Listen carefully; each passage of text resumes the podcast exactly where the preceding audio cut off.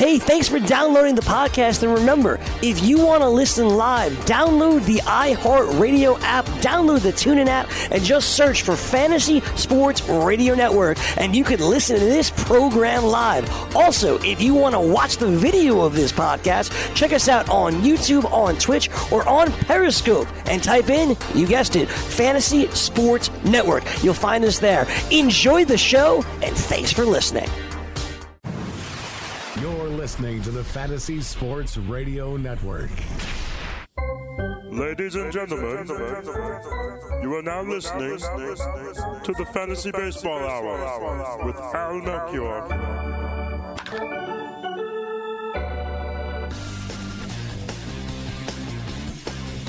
Hey there, everybody. Happy Friday to you. Always glad to uh, to get to Friday. Uh, thank you so much for being here and tuning into the Fantasy Baseball Hour. I'm your host, Al Melchior. And uh, so I'm prone to do on Fridays. I'm going to take a look ahead to, to next week. However, one thing I'm not going to do today, I did not solicit your Twitter questions because I saw that it was a later first pitch. Uh, I believe it's 7 o'clock Eastern first pitch on uh, on Monday. So uh, I'll take your questions uh, on Monday, but also uh, be aware that um, next week is going to be a start of a new schedule. I, I discussed this earlier on the show, uh, but um, it, it's worth reminding you because this is going to be the last show for a while here on FNTSY uh, Sports Radio Network as a live show. So starting on Monday, I'm going to podcast only. Uh, so that uh, podcast should be uh, out for you well in advance of your uh, Monday lineup block. But uh, yeah, starting Monday, it's going to be on demand only uh, up until actually Super Bowl time next year. So for the remainder of this calendar year, I'm going to podcast only on the Fantasy Baseball Hour. The schedule is also changing. So I've been here five days a week all season, going back to February. Been here uh, five days a week. Uh, I'm going down starting next week on the again podcast only version of the show, going down to Mondays, Wednesdays, and Fridays. So I'll be here on Fridays to do this look ahead to the next week. I'll be here on Mondays to uh, recap the weekend ap- action and uh, deal with any sort of last minute stuff before first pitch, particularly if it's a later first pitch and uh, Wednesdays to just kind of catch up with everything that's going on during the week. So, again, uh, one last time, just to mention podcast only starting next week through the end of the calendar year and going on a Monday, Wednesday, Friday schedule. So, uh, thank you so much for sticking with me all season long so far. And I promise it's going to be worth your while uh, for the, the final weeks of the season. So, uh, for today's show, very excited to have back on the show for the first time in a while uh, from Rotographs and uh, a few other places as well. Jeff Zimmerman, and uh, not even realizing and not intentionally making this back to back guests with Z's. So uh, had Fred Zinkie on Thursday, Jeff Zimmerman here on Friday, and uh, Jeff's doing a really really cool thing at Rotographs. He does a lot of cool things at Rotographs, uh, but um, he's been doing a uh, FAAB analysis where he looks at ownership rates and then uh, using a model figures out how much you should actually bid. So it's a fantastic resource. And so before you go to your FAAB bidding this weekend, definitely make sure you stick around, listen to my segment with Jeff a little bit later on, because he can explain how that's going to work uh, to you know uh, estimate uh, how much you should spend in FAAB. Really, really great stuff. Uh, another great thing from Jeff Zimmerman uh, and uh, looking ahead at two star pitchers a little bit later on. So I am here to get you ready for next week. Uh, but one of the things uh, that you should consider, not just for next week, you know, you're not going to start uh, Trevor Bauer. He was placed on the 10 day DL with a uh, fractured fibula. But there's been an update in the Cleveland Plain dealer that there's a possibility he could actually miss the rest of the season and maybe part or all of the postseason. So, you know, I think it's worth thinking about do you drop Trevor Bauer? And I mean, my inclination would be pretty much in any format, you do not drop Trevor Bauer because until you see a report that says he is definitely out for the season, you do not want to risk uh, missing out on him. I think even if even if it's just the last week of the season, uh, you know, maybe then okay, because if he's just making one start in the last week of the season, it's probably short and it's probably like a tune up for the postseason. But so maybe that's the one exception, right? If, if there's a report saying he's definitely not coming back any earlier uh, than the final week of the season, then yeah, you probably can drop Trevor Bauer. But I'd say anything short of that, you want to hang on to him because he could be somebody that makes a difference for you, maybe in a finals week or a semifinals week, or uh, you know makes a start in the last two weeks that uh, pushes you over over the top or at least you know gets you a little higher in the standings. So yeah, I would not recommend dro- dropping Trevor Bauer right now. And like I said, barring anything uh, like a report that says that he's out for the whole season or out up until the final week of the season, I think you, you, you make it a priority to stash him. And it's a hard call right now because uh, a lot of people are stashing a lot of injured players. The good thing is that there are several players that uh, you know should come back pretty soon. One of them, by the way, Bauer's teammate Edwin Encarnacion. Uh, he just recently went on the DL with a hand contusion.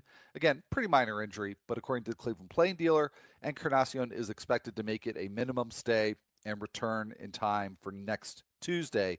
So next week, barring any setbacks or any further uh, updates to that report, you should be starting Edwin Encarnacion.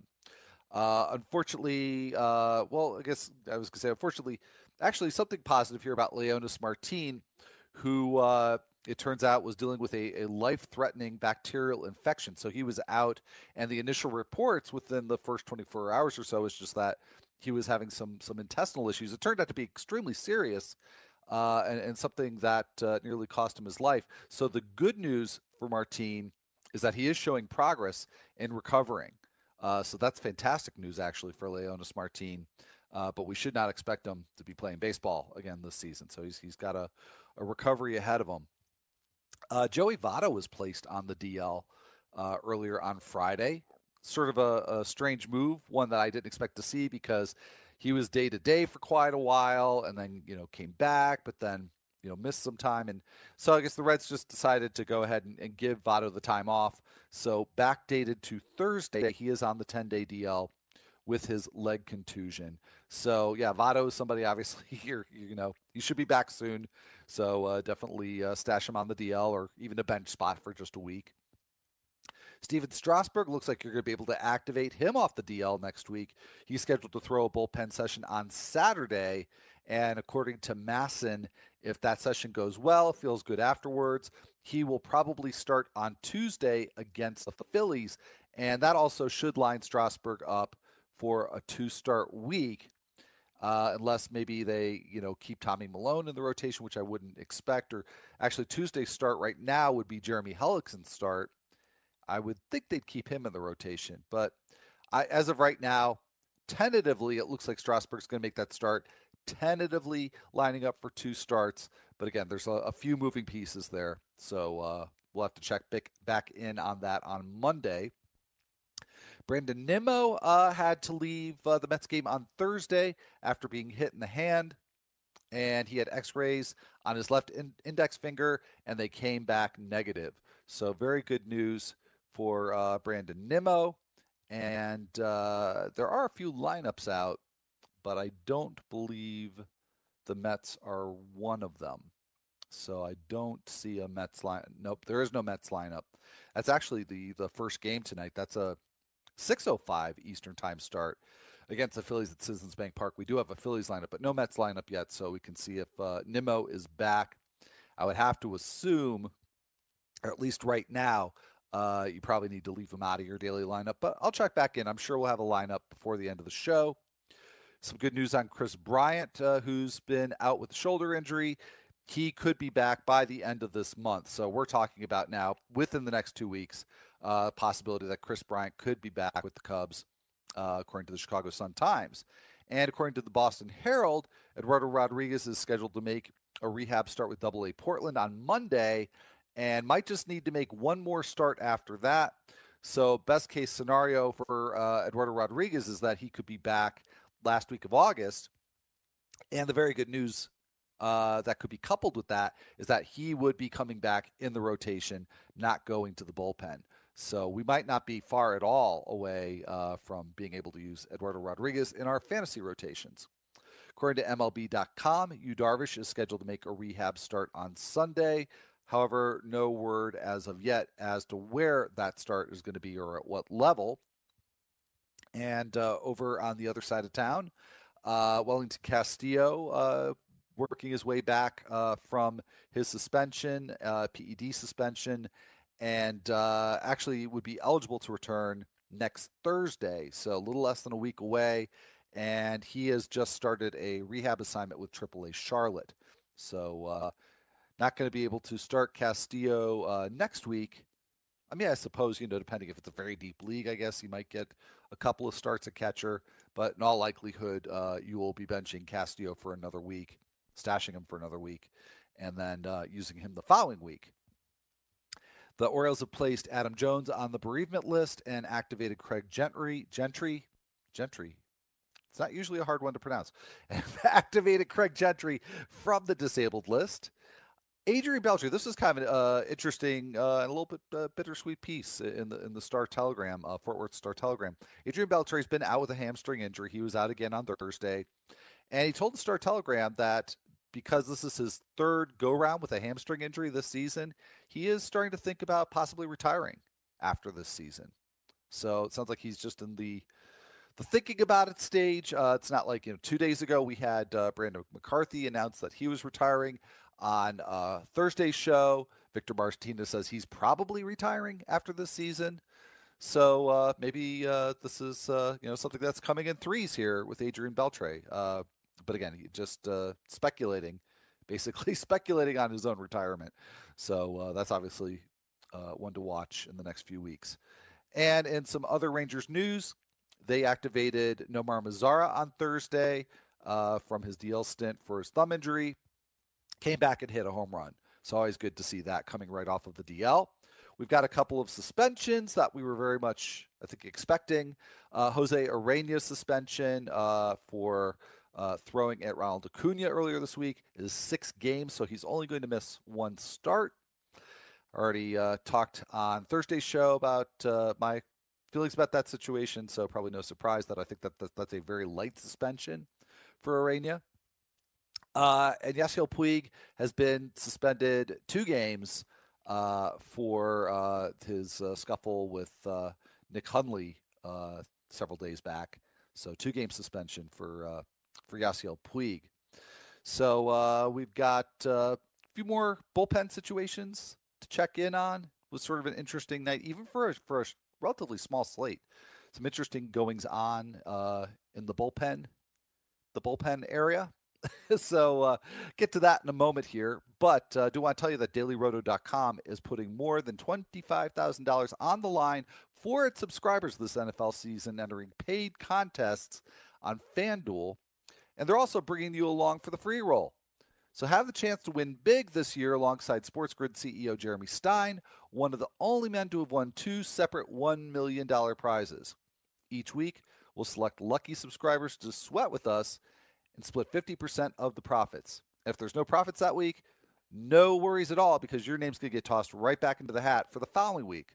So head on over to dailyroto.com slash sweat and learn how to get in on the action and get in on your share of $25,000 in action. That's dailyroto.com slash sweat. So, uh, yeah, I'd uh, written the bullpen report piece for Rotographs earlier today, Friday, and the the lead uh, that I wrote for it was you know essentially something along the lines of you know well you know there were some some uh, closers that got some saves you know that are, are worth noting, but the real action was sort of in, with the setup uh, relievers. And so there were some interesting things that happened there. So, you know, it is worth mentioning Wade Davis uh, got his first save in a while, and his first save actually since his last big blow up a week ago uh, when he gave up the two home runs to the Dodgers. So Wade Davis looks like he's he's firmly back in that role. Uh, Pedro Strop got yet another save for the Cubs. I mean, it's unquestioned. I mean, that was supposed to be. And there's actually kind of a good cautionary tale here with the Cubs situation because Joe Maddon said this was going to be a committee and he was going to mix and match and use people roles. And it's it's been Pedro Strop just straight up as the Cubs closer since Brandon Morrow went on the DL uh, over the All Star break. So uh, it's, it's probably I'm a little late to the party and uh, and announcing that, but uh, you know, in case you did have any doubt or, or, you know you had some kind of lingering worries about well, is he going to have to split saves? I mean, it's very clear that Pedro Strop has that closer's job, and there's no uh, particular timetable yet for for Brandon Morrow to return. Uh, Jose Leclerc looked good again, and uh, he got another save. But uh, Koda Glover, I mean, that's probably the one that people were really, you know, waiting to see. Is uh, it was very clear that Koda Glover was going to get the next save situation for the Nationals, but how is that going to go? And uh, you know, he got the save and uh, was pretty much drama free, uh, not not hundred percent uh, drama free. Uh, didn't you know? Didn't allow any runs. It was a five-four game, so he was working with a, a slim margin. Uh, but uh, did put uh, runners on first and second. There's a Jose Martinez single, a Matt Carpenter walk, which you know a Matt Carpenter walk outcomes you can actually have these days with facing Matt Carpenter. Uh, and by the way, just to, to just have a, a quick uh, diversion here from, from, from some closer talk. Uh, Carpenter, of course, coming back after getting hit in the hand, didn't get a hit last night. Went 0 for 3, but he did walk twice. So uh, take a little break from the the power surge there.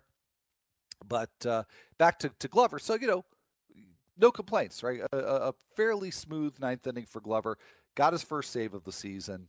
Uh, but I also wrote about Justin Miller in the piece because Miller pitched the seventh and the eighth, didn't give up a run, uh, didn't give up a hit either, just walked a batter. But uh, he's been very, very erratic of late. And uh, I, I, just think between, I, look, I don't know. I, should, I was going to say between, you know, Glover being reliable, but actually, I don't think I want to go that far. I don't know what to expect from Koda Glover. But what I do know is that, you know, Greg Holland still scares me. Justin Miller who was great